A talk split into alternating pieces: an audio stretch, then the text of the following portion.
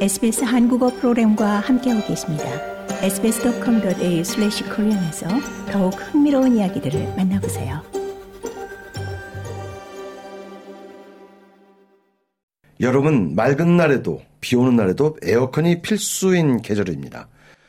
호주에선 종종 40도를 육박하거나 40도를 아예 훌쩍 넘는 폭염에 또 이번 여름에는 특히 비 오는 날이 많아 아주 꿉꿉한 습기까지 느껴집니다.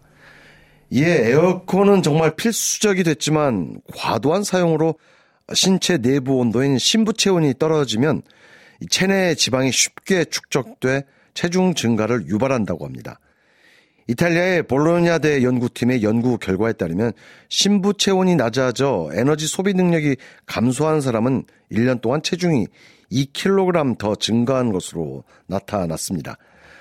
연구 결과 내용 자세히 좀 알아보도록 하겠습니다.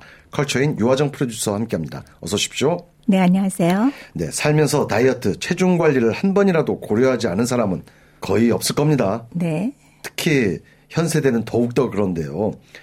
과체중으로 인한 비만은 현대인의 고질적인 질병이 됐지 않습니까? 네, 그렇습니다. 과다한 에너지 섭취와 신체 활동 부족으로 인해 발생하는 현대인의 과체중 비만은 네. 심혈관 질환 및 당뇨, 고혈압 등의 심각한 건강 문제를 야기합니다. 네. 따라서 만성 질환의 예방과 신체적, 정신적 건강 유지를 위한 노력이 강조되고 있죠. 더구나 100세 시대에 진입하면서 건강하게 노화하고 활동적인 삶을 영위하는데 이 다이어트는 더욱 중요한 주제가 네. 되고 있습니다. 특히 요즘에는 뭐 갱년기 다이어트가 크게 부각되고 있는데요. 네. 이 갱년기에는 대사가 둔해지고 호르몬 수준의 변화로 인해 체중 관리가 더욱 어려워지기 때문입니다. 네. 최근 우리 몸의 신부 체온과 체중이 밀접한 연관성을 지닌다는 연구 결과가 눈길을 끄는데 근데 먼저 신부 체온이란 게 어떤 건지 좀 설명해 주시죠. 네, 신부 체온은 우리 몸속 장기 체온이다라고 음. 얘기도 하는데요. 네. 신체 내부 온도를 말합니다. 즉 몸의 중심부 체온을 의미하는데요. 이 신부 체온은 35도에서 37.5도 사이가 어, 정상으로 보고 있고요. 네. 평소에 우리 몸은 약 36.5도의 그렇죠. 적정 체온을 네. 유지하도록 설계되어 있습니다. 음. 외부 기온이 올라가면 땀을 흘리고 또 외부 기온이 떨어지면 몸을 떨면서 이 몸의 체온을 유지하려 하는데요. 네. 이를 향상성 유지라고 합니다. 음. 실제로 인간은 추운 환경에서도 비교적 일정한 신부 체온을 유지한다고 합니다. 네.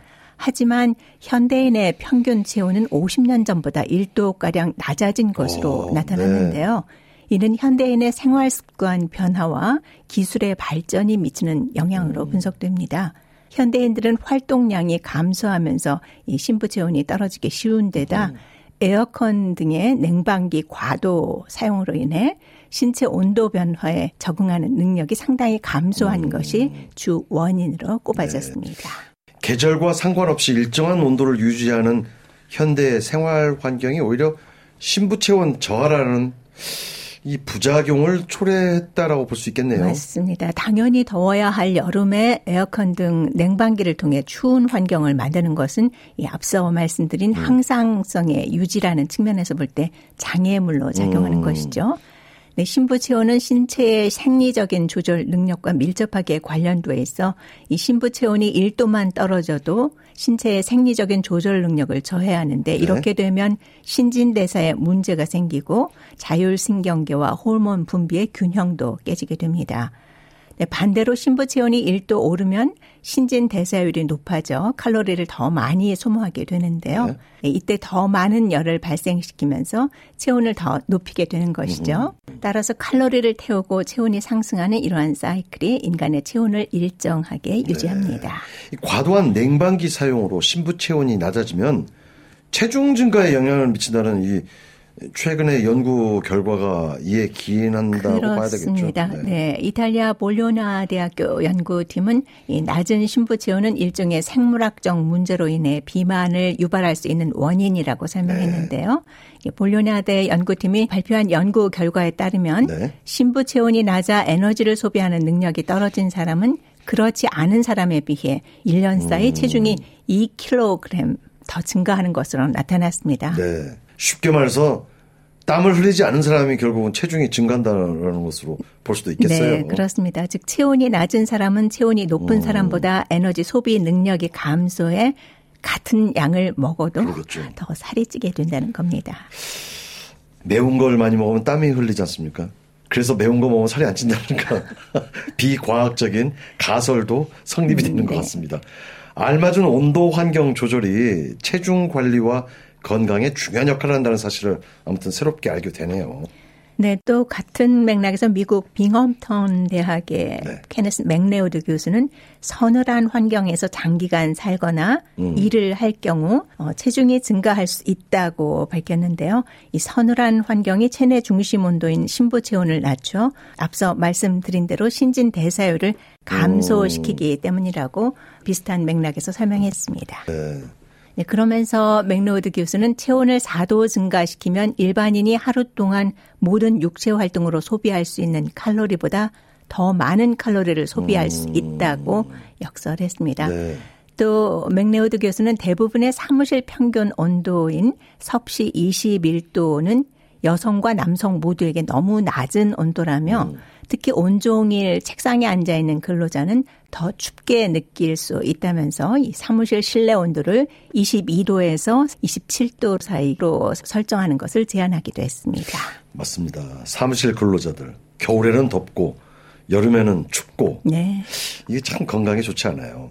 이 두 연구 결과를 종합해 보면 신부 체온이 올라가면 신진 대사율이 높아져서 열량을 더 많이 소모하게 되면서 체내 지방 축적을 막게 되는 것이고 반대로 과도한 냉방기 사용 등으로 신부 체온이 떨어지면 1년 사이 2kg까지 쉽게 찔 수 있다는 건데 네.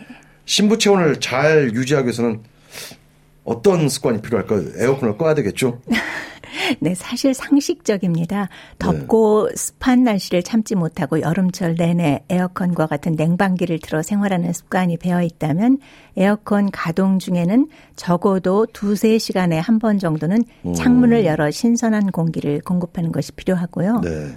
또 아무리 덥더라도 찬 음료를 벌컥벌컥 마시는 행위는 삼가고요. 음. 평소 따뜻한 혹은 미지근한 차를 마시는 습관을 들이는 것이 좋습니다. 특히 일상생활에서 냉방기에 노출된 경우 틈틈이 마셔주는 것이 음. 좋고요. 이 따뜻한 물은 섭취하면 체온이 높아지면서 혈액순환이 원활하죠. 에너지 음. 소비에도 유리합니다. 떨어진 신부 체온을 단시간에 높이려면 땀 흘려 운동하는 방법이 제일 좋지 않을까요? 아까도 언급드렸지만. 음, 네. 떨어진 신부 체온을 높이기 위해서는 적절한 근력 운동과 네. 이로 인한 근육량 증가가 중요한데요. 네. 운동은 네. 당장 열을 일으켜 체온을 높여줄 뿐만 아니라 체열을 생산해주는 근육량을 증가시키는 좋은 효과를 그러겠죠. 불러옵니다. 네.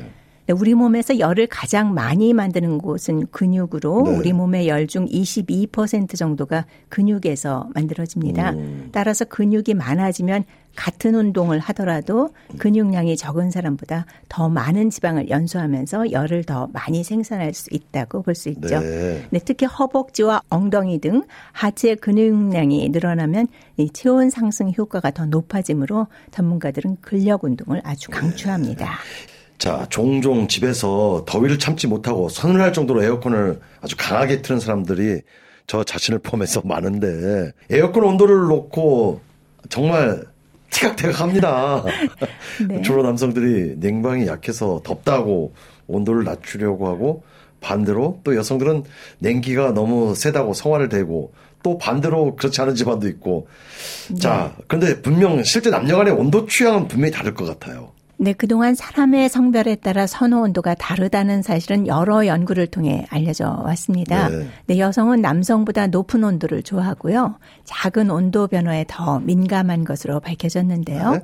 중국인을 대상으로 한 연구에서는 여성이 쾌적하다고 느끼는 온도가 26.3도로 으흠. 남성 25.3도보다 1도가량 높은 것으로 나타났습니다. 무더위를 좋아하는군요. 중국인들은 26.3도면 상당히 쾌적, 쾌적하다. 네, 네, 알겠습니다. 네, 남녀 성별에 따른 온도 차이는 동물에서도 확인이 음, 됐는데요. 동물의 네. 암컷과 수컷이 온도를 다르게 느끼는 것은 이 생식 과정과 새끼 돌봄 때문에 두 성별의 열 감지 체계가 다르게 진화한 결과라고 음. 과학자들은 밝혔습니다.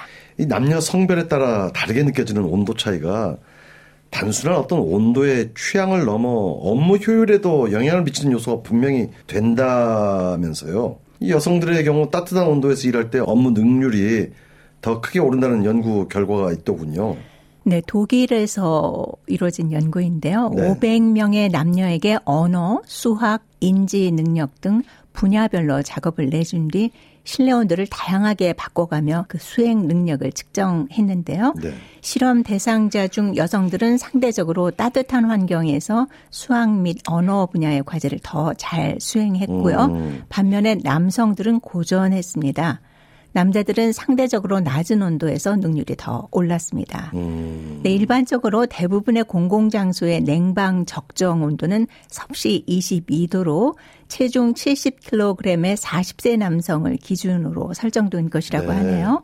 네, 과거 남성 중심적으로 만들어진 작업 음. 환경에 여성들이 맞춰왔다고 볼수 네. 있습니다. 앞서 맥레오드 교수의 사무실 실내 온도를 22도에서 27도 사이로 설정하는 제안이 받아들여지기는 아직 시기상조일 것 같고요. 음. 사무실 온도를 제어할 수 없다면 개별적으로 몸을 따뜻하게 하는데 음. 신경을 쓰셔야겠습니다. 사실 호주에서는 실내 온도를 24도로 하는 것이 적조로 권장돼 왔지 않습니까? 오래전부터. 상당히 이런 어떤 보건당국 차원의 캠페인도 중요할 것 같아요. 네네. 아무튼 여름 내내 달고 사는 이 에어컨 등 냉방기의 과도한 사용 분명히 건강에 좋지 않습니다. 신부 체온이 떨어지면 이 신진 대사율이 감소해서 체중이 증가할 수 있다는 것. 매일 체크해야 할 것은 체중이 아니라 체온이 되겠죠. 네. 네. 오늘 소식 잘 들었습니다. 네, 수고하셨습니다. 좋아요, 공유, 댓글, SBS 한국어 프로그램의 페이스북을 팔로우해 주세요.